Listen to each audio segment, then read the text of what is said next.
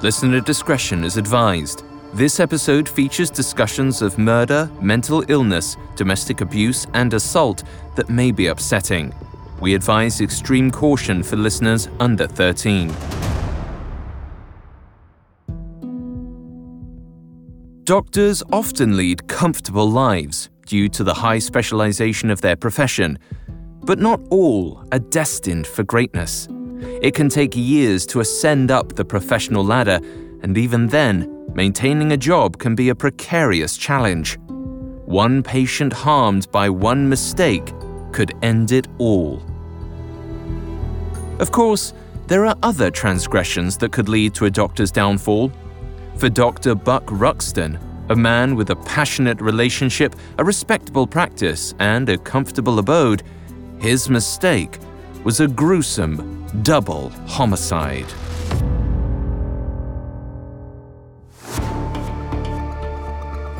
This is Medical Murders, a Spotify original from Parcast. For decades, thousands of medical students have taken the Hippocratic Oath. It boils down to do no harm, but a closer look reveals a phrase much more interesting I must not play at God. However, some doctors break that oath, choosing to play God with their patients, deciding who lives and who dies. Each week on Medical Murders, we'll investigate those who decided to kill. We'll explore the specifics of how they operate, not just on their patients, but within their own minds, examining the psychology and neurology behind heartless medical killers. I'm Alastair Murden, and I'm joined by Dr. David Kipper, MD. Hi, everyone. I'm Dr. Kipper and excited to offer Alastair some medical insight into our first episode of Dr. Buck Ruxton. You can find episodes of Medical Murders and all other Parcast shows for free on Spotify or wherever you listen to podcasts. To stream Medical Murders for free on Spotify, just open the app and type Medical Murders in the search bar. This is our first episode on Dr. Buck Ruxton, an Indian physician who set up a thriving practice in the small English town of Lancaster. Today, we'll explore Buck's efforts to leave behind his Indian origins and establish a successful life for himself. Then, we'll look at how his escalating rage drove him to murder his wife and housemaid. Next time, we'll investigate his messy cover up and the groundbreaking forensic investigation that brought Buck Ruxton to justice. All this and more coming up. Stay with us. The longest field goal ever attempted is 76 yards. The longest field goal ever missed? Also 76 yards. Why bring this up? Because knowing your limits matters, both when you're kicking a field goal and when you gamble. Betting more than you're comfortable with is like trying a 70 yard field goal. It probably won't go well. So set a limit when you gamble and stick to it. Want more helpful tips like this? Go to keepitfunohio.com for games, quizzes, and lots of ways to keep your gambling from getting out of hand. What does motion sound like? With Kizikans free shoes, it sounds a little something like this. Experience the magic of motion. Get a free pair of socks with your first order at kizik.com/socks. It feels like we're all being told to go on this diet, take that supplement. Ozempic will give you depression, but you know what'll cure that? Weed. Or you could try to balance your hormones. At Science Versus, we're like, what the f is going on? Forget the crap online and listen to Science Versus. Just the facts. Oh, and a bunch of stupid jokes. What is a ghost's favorite fruit? Blueberries. That's Science VS. New season out on Spotify soon. On Sunday, September 15th, 1935, Dr. Buck Ruxton sent for his patient Mary Hampshire and her husband. He asked if they would clean his home to prepare it for decorators. Since the Hampshires were of a lower social class than Buck, they gladly agreed to help him in exchange for cash. Buck delivered on his end of the deal and did them one better. He offered them one of his suits and some carpets he had pulled from the floor of his home. The items were covered in bloodstains, but they were free. This would have been suspicious had Buck not been a doctor. But since he was, Mary didn't question how the suit had gotten soiled. She gladly accepted his generous gifts. The next day, at approximately 9 a.m., Mary Hampshire opened her front door to find a disheveled Buck. He had returned to see the belongings he'd given her, then demanded that she hand over the suit so he could get it properly cleaned. But Mary declined, claiming she could wash it herself. Buck conceded that, at the very least, Mary must rip out the coat tag where his name was sewn. After all, it would be improper if Mary's husband wore a suit with someone else's moniker on the inside. So Mary agreed, and Buck went on his way. And while Mary thought the encounter was odd, she got on with her own day too, taking the suit out to the backyard to hose it down. As she doused the clothing in water, pools of diluted blood soaked into the grass. Mary didn't know it, but she was washing away evidence of murder.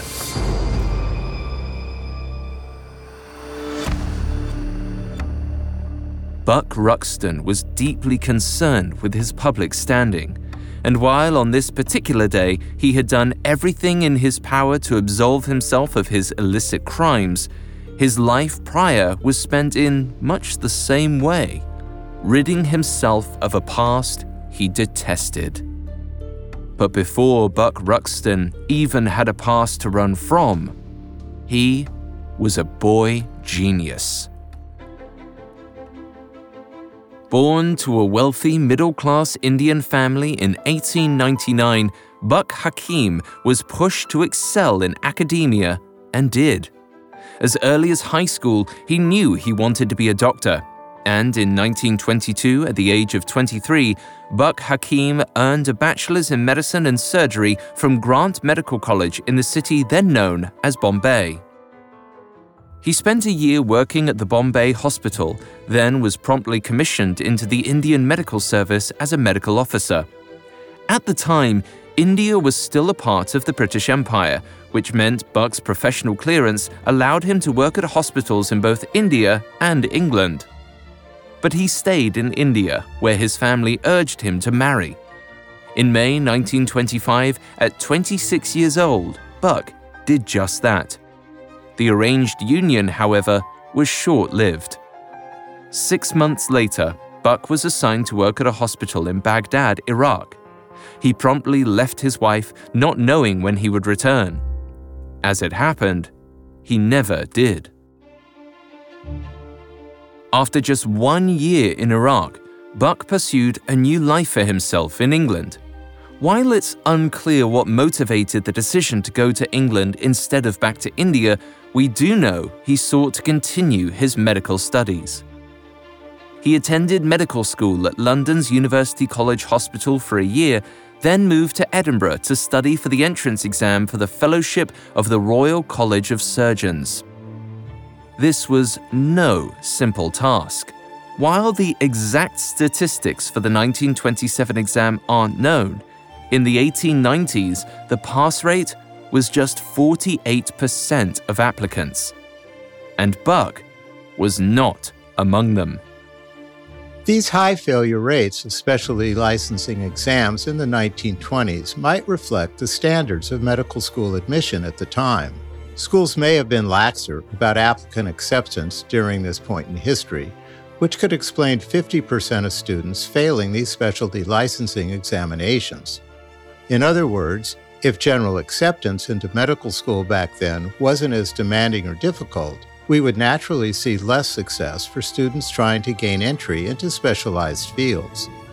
Today, less than 10% of applicants are admitted into medical schools after taking their MCAT, or the medical college admission test. And this may explain why acceptance rates into specialized medical school programs have increased since Buck's day. Buck did have one potential handicap in his ability to pass these specialty exams because these were taken in a different country than where he received his basic medical training. Though he didn't pass the licensing exam, he was still able to practice general medicine in the UK. And that he did but Buck was preoccupied with far more than his career. Shortly after he began work as a doctor in England, Buck met 26 year old Isabella Kerr. At the time, the young woman was working as manager at Fairley's restaurant, and though Buck never officially divorced his Indian first wife, he fell madly in love with Isabella. From the very start, they shared a fiery attraction, and Buck wanted to make her his. So, in 1928, Buck telegraphed his family in Bombay asking his first wife's father to send him 200 pounds. Though he wasn't clear about what it was for, it seemed Buck had every intention of using his old life to fund his new one. That same year, Buck and Isabella moved to London together. In London, Buck worked as a locum tenens. A locum tenens is a doctor who does the work of a physician when they're away or when a healthcare facility is short staffed. The benefits of being a locum tenens in a hospital setting are primarily related to lifestyle, as they can create their own work schedule and have no patient responsibilities once their shift ends. Locum doctors are also usually paid more than their full time physician counterparts, which is because they're needed acutely. In addition, their salaries can be negotiated based on their specific shift times, along with travel and mileage fees. It's estimated that 20% of all physicians have worked in locum positions at some point, myself included. I worked as a moonlighter in emergency rooms during my residency, which is analogous to locum tenens work. It was a great way to supplement my income, which helped pay my student loans and living expenses. I also worked as a locum in Lake Arrowhead, California, where I was provided a palatial lake house, a small motorboat, and an income that in three months exceeded my annual residence salary by 300%. I also had a flexible schedule at the time, something Buck must have also enjoyed while he took charge of his new life. The locum job gave Buck a sense of validity and freedom in his new life. It wasn't long after that he decided to change his name. In April of 1929, Buck born Bakhtiar Rustamji Hakim, legally changed his name to Buck Ruxton. It was an American sounding name, perhaps revealing the way Buck idolized the opulence of the West. Though his first wife tried to reach Buck via letter around this time, she never received a response. Buck's former life was fully behind him. Buck and Isabella became common law husband and wife, and their passionate love affair delivered a daughter. Meanwhile, Buck's brief medical work in England had given him enough experience to start his own practice. In the spring of 1930, 31 year old Buck Ruxton moved his wife Isabella and their new daughter Elizabeth to a home at 2 Dalton Square in Lancaster, Northern England, where he would also set up his medical practice. Of course, like all businesses, Buck's practice took time to ramp up. Buck and Isabella pinched pennies to make ends meet. Isabella was sometimes seen in shabby clothes, which was a source of contention for Buck, who didn't want his family to be perceived as poor. Eventually, she was able to afford finer garments, but Buck's pride never desisted. This pride brought him success in the workplace but it didn't serve him so well in his personal life. In his relationship with Isabella, Buck's envy soured things, and the intensity that had sustained their love at the beginning soon contributed to its volatility. Up next, Buck's home life takes a dark turn. Listeners, this month marks 60 years since John F. Kennedy became the 35th President of the United States, ushering his already prominent family into the highest enclaves of political power. But behind their storied successes lie secrets and scandals so severe, if it were any other lineage, they would have been left in ruin. This January, to commemorate this iconic milestone, dig into the dramas of a real life American dynasty in the Spotify original from Parcast, The Kennedys. Crime, history, mystery. This exclusive series from Spotify features your favorite Parcast hosts, including me, examining one of the world's most formidable families from all angles.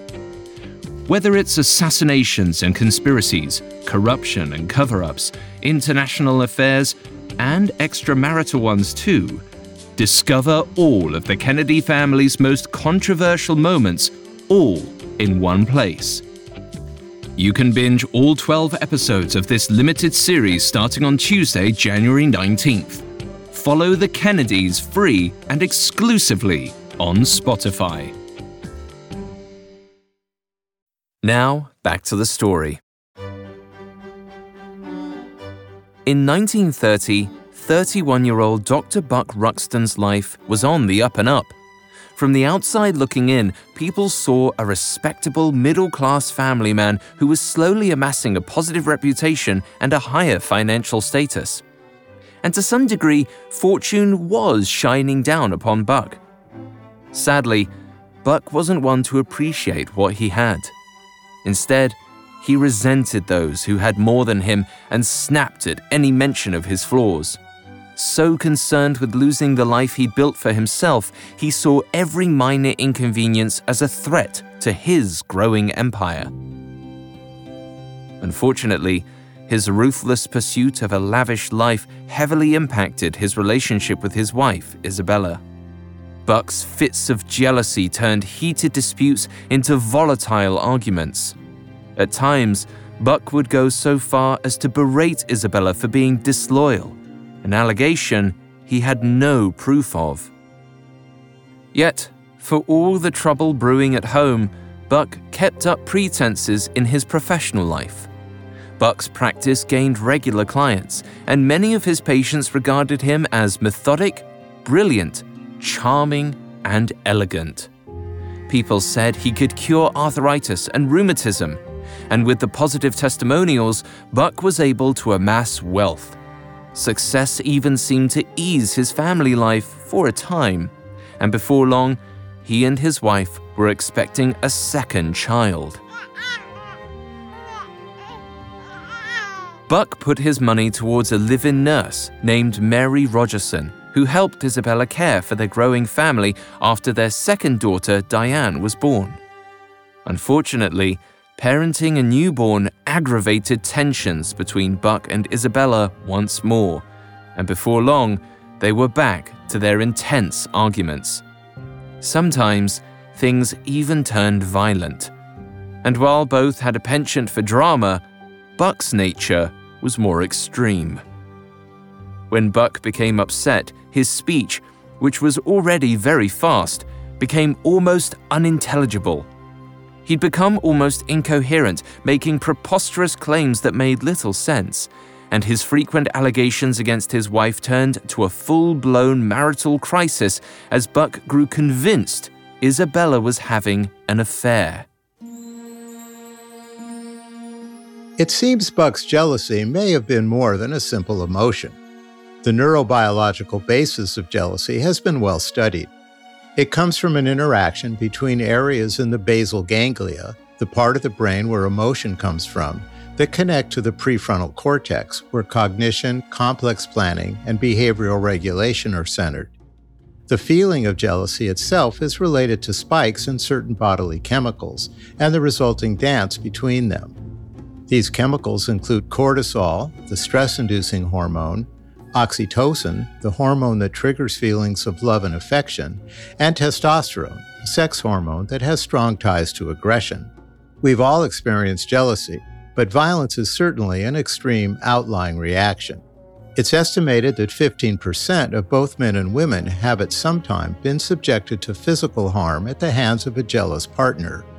People who inflict this jealous violence generally exhibit other characteristics related to mood disorders that stem from dopamine imbalances, like a bipolar disorder.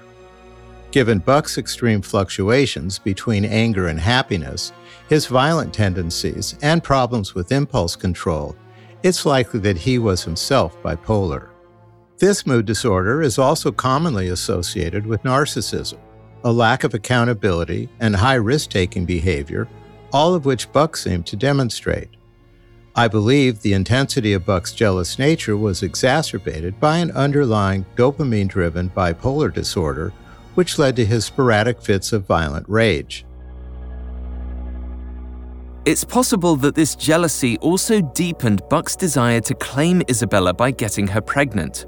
Or perhaps the intensity of their hot and cold relationship led to a fiery sexual chemistry.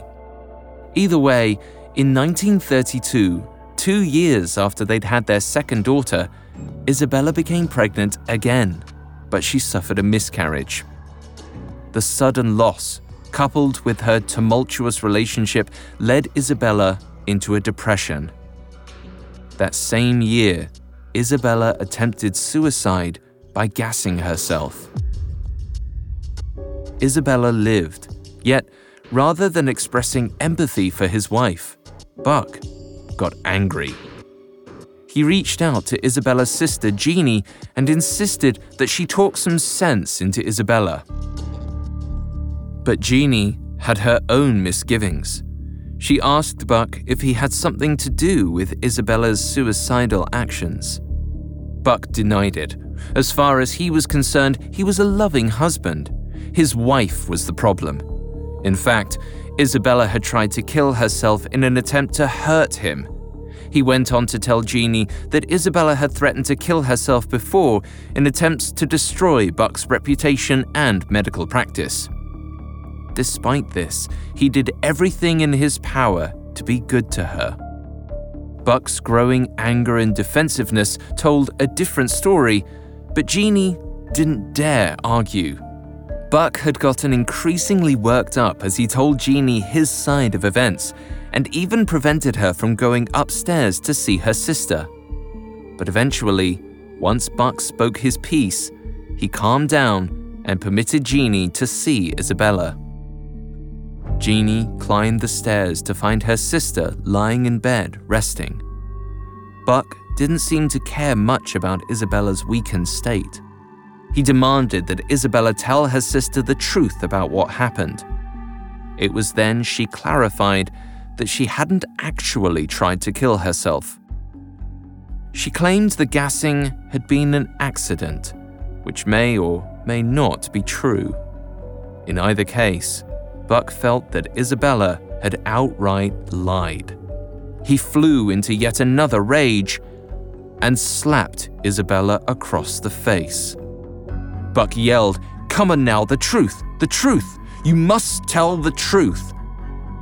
Distraught, Isabella asked Jeannie if she could stay at her house in Edinburgh. Buck exploded into tears, warning that if she left and took the children, he would slit their throats. By this point, Jeannie knew her sister was in a relationship with a dangerous man, but she didn't step in. Instead, she watched as Buck's anger turned to sadness and then dissipated altogether. Somehow, Buck had reached an inexplicable calm, and then he permitted his wife to stay with her sister. He proposed that for the evening, Jeannie could stay at the Ruxton residence the next day, he would bring the two sisters to the train station. And he held to his word. After a brief stay with her sister, Isabella returned home, and for some months, life was decent for the Ruxtons. In 1933, Isabella became pregnant again. She soon delivered a third Ruxton child named Billy. Still, Buck regularly abused Isabella. According to one of their maids, in November 1933, Isabella Ruxton came down to the kitchen crying, clutching her badly bruised left arm. At lunch that day, she told Buck she would go away. He retorted, You will not go away. He also warned that she wasn't fit to have the children. Just months later, there was another incident. In April 1934, Isabella went to the police station where she made a statement to Detective Inspector William Thompson about the violence in her home. While she was there, Buck showed up in a frenzied state. He waved his arms in the air and foamed at the mouth, shrieking, My wife has been unfaithful. I will kill her if it continues. He spoke rapidly and hysterically, as he always did when his anger struck. He leaped from subject to subject, arguing that his wife was trying to sabotage his medical practice and then claiming that it was all a ploy to break his heart.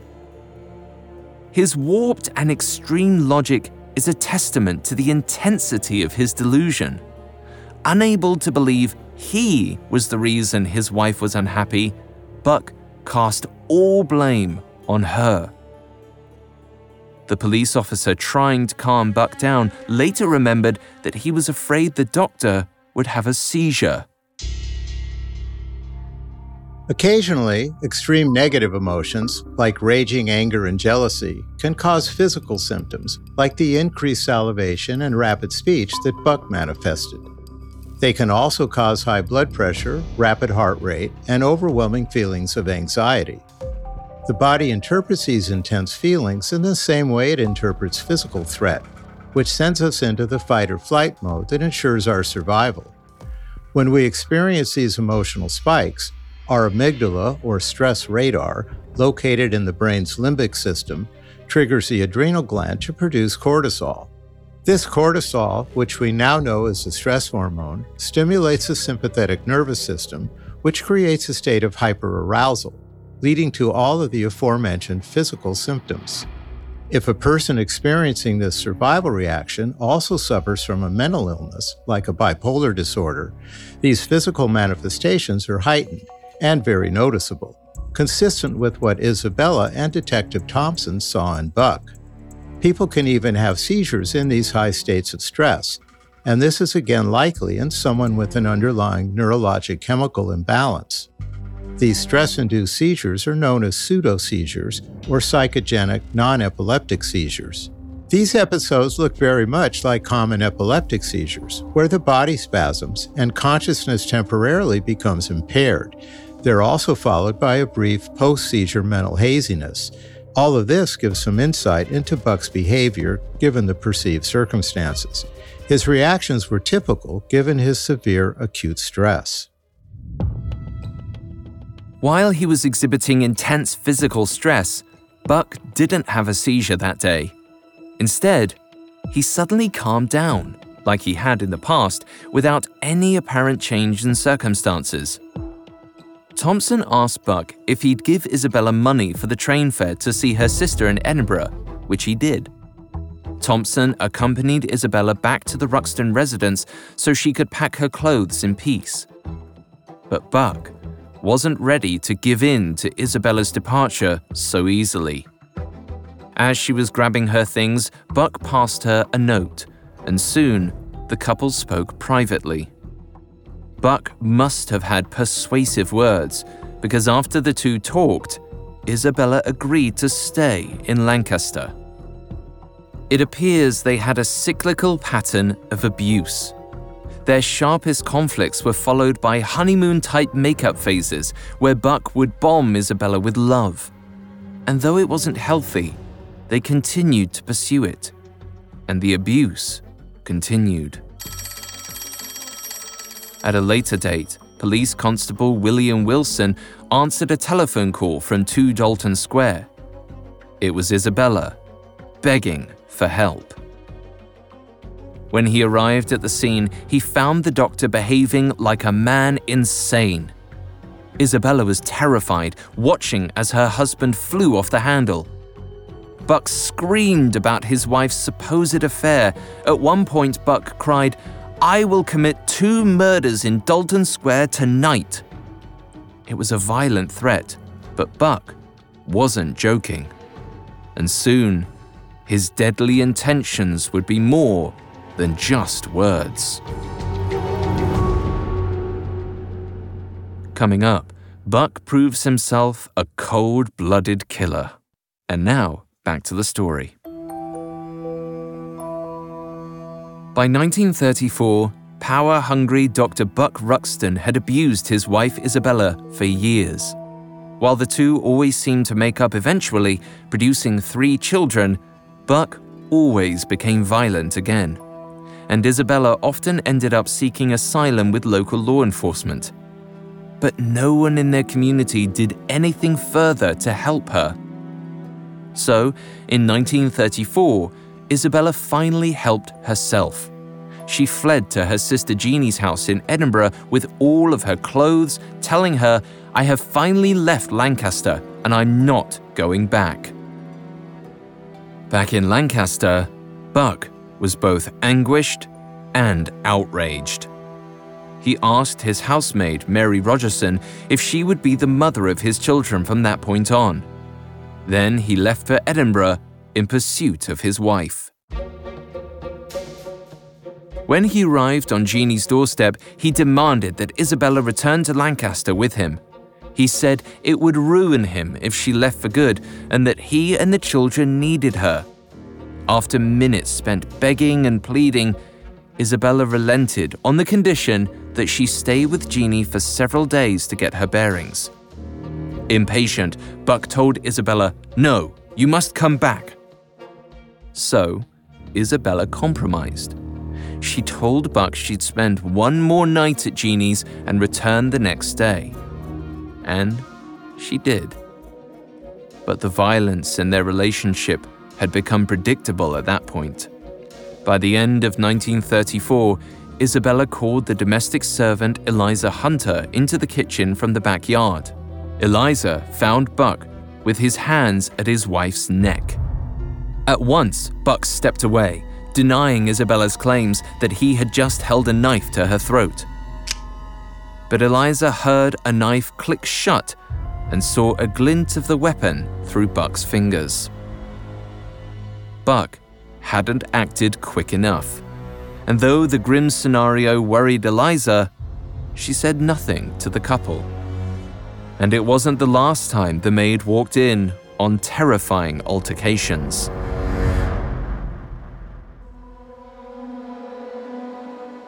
In early 1935, Eliza heard Isabella calling for her from her bedroom.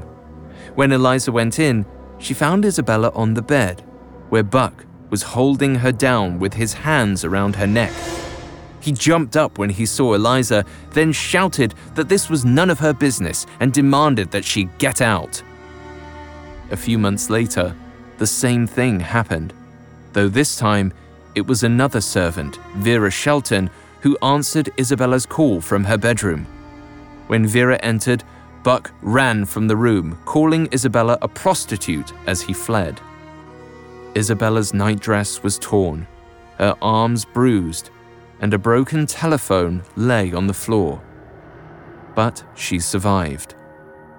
Over and over again, Isabella survived her husband's fits of rage and jealousy. Sadly, her luck was about to run out.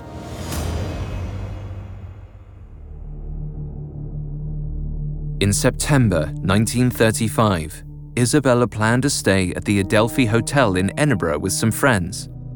Among her comrades were Mr. and Mrs. Edmondson, their daughter Barbara, and son Robert Edmondson, who worked at the town clerk's office. Buck immediately suspected that Isabella was having an affair with Robert. So, he decided to keep a watchful eye on his wife.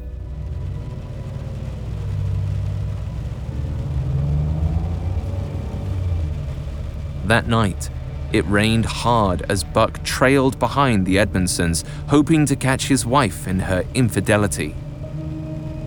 Buck put a brown paper screen over his windshield so that they wouldn't be able to see him, and they didn't. But Buck didn't see anything suspicious from the car so he decided to stick around the hotel that evening and continue his covert mission. That night, he waited in the car outside the Adelphi Hotel. Though he had no evidence, he was convinced that Isabella and Robert were spending the night together. In reality, Isabella, Barbara, and Robert each had their own rooms. The next day, Buck waited anxiously for Isabella to return from her trip, and when she did, he put on an air that nothing was wrong. In actuality, he was seething. Isabella's trip had been the final straw for Buck Ruxton's jealousy. He didn't need proof that his wife was cheating to blame her for what he believed was a full blown affair. Over the next week, he grew more violent with each passing day. By the next weekend, Isabella found herself once again wanting a way out. On Saturday, September 14th, one week after the Edinburgh trip, Isabella drove to Blackpool, a seaside resort town, to meet her sisters. Every year, they went together to see the annual illuminations, which lit up the city in bewitching colours. But Isabella seemed less enchanted than she'd been in most years. Though the three women were among a group of friends, Isabella found herself sad whenever she was left alone. Her sister observed this with concern. Later that evening, Isabella confessed to Jeanie that she was, once again, preparing to leave her husband. She'd apparently made inquiries about managing a football pool in Edinburgh, but she still had much to plan before she left Buck. For Jeanie, the news was a relief. At 11:30 p.m., Isabella seemed in better spirits, and she said goodbye and drove back to Lancaster, promising her sisters she'd return the next day but Buck was waiting for his wife at home, and he had no intention of letting her leave again.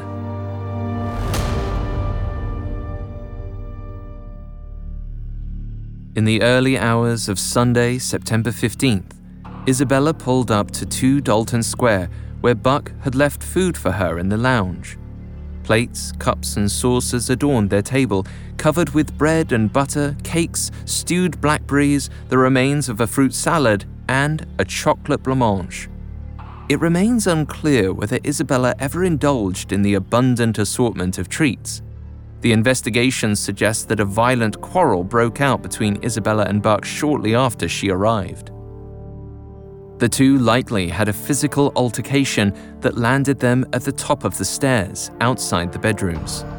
And, like the times before, Buck Ruxton was quick to put his hands on his wife's throat.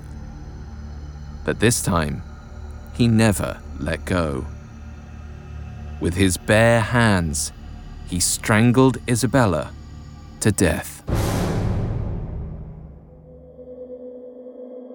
Strangulation by hand is a particularly disturbing method of murder. To give a clearer idea, strangulation is the squeezing or constriction of the throat. This causes oxygen intake to cease and kills someone by cutting off blood flow to the brain and the heart or lungs. Death from strangulation primarily results from one or from some combination of three common occurrences, all of which can kill in a matter of minutes. The first is prolonged pressure to the jugular veins located in the neck. This pressure prevents deoxygenated blood from leaving the brain and flowing back into the heart and lungs, causing a loss of consciousness after about 10 to 15 seconds.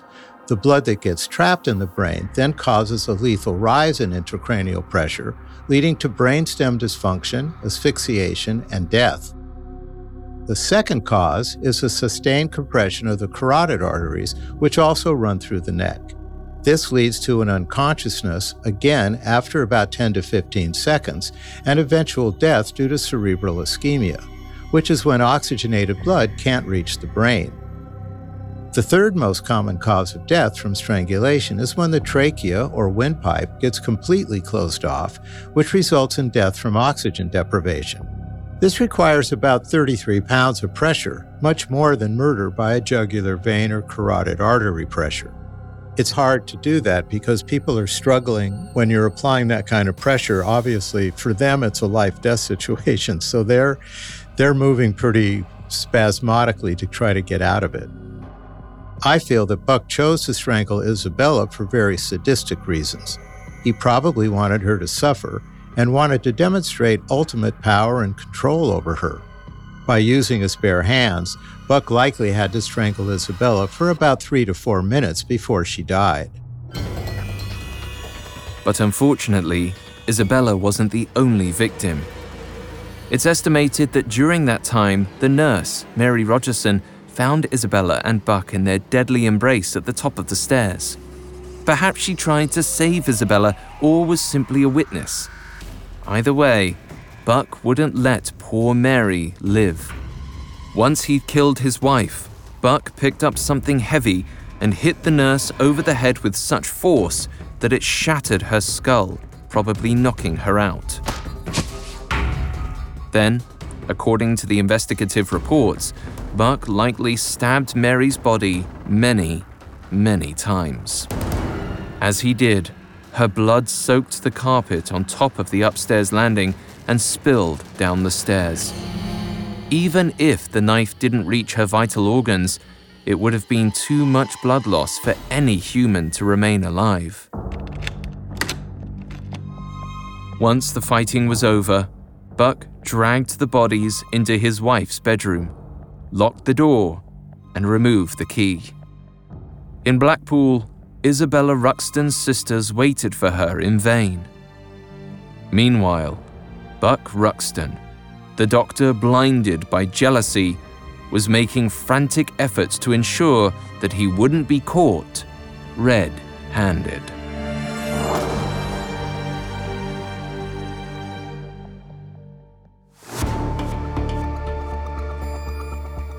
Next time on Medical Murders, Buck Ruxton uses his medical know how to get rid of the bodies.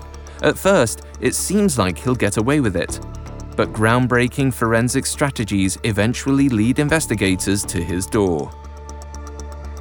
Thanks for listening to Medical Murders, and thanks again to Dr. Kipper for joining me today. Thank you, Alastair. See you next week. For more information on Buck Ruxton, among the many sources we used, we found trial transcripts from the trial of Buck Ruxton, edited by R. H. Blundell and G. Haswell Wilson, MD, extremely helpful to our research. You can find all episodes of Medical Murders and all other Parcast originals for free on Spotify.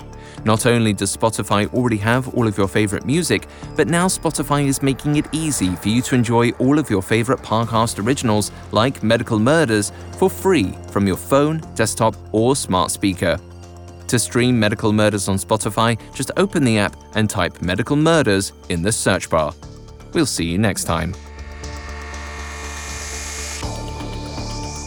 Medical Murders is a Spotify original from Parcast. It is executive produced by Max Cutler, sound designed by Trent Williamson, with production assistance by Ron Shapiro, Carly Madden, Kristen Acevedo, Jonathan Cohen, Alexandra Trickfordortier, and Erin Larson. This episode of Medical Murders was written by Maud Doyle, with writing assistance by Maggie Admire, fact checking by Bennett Logan, and research by Chelsea Wood. Medical Murders stars Dr. David Kipper and Alastair Murden.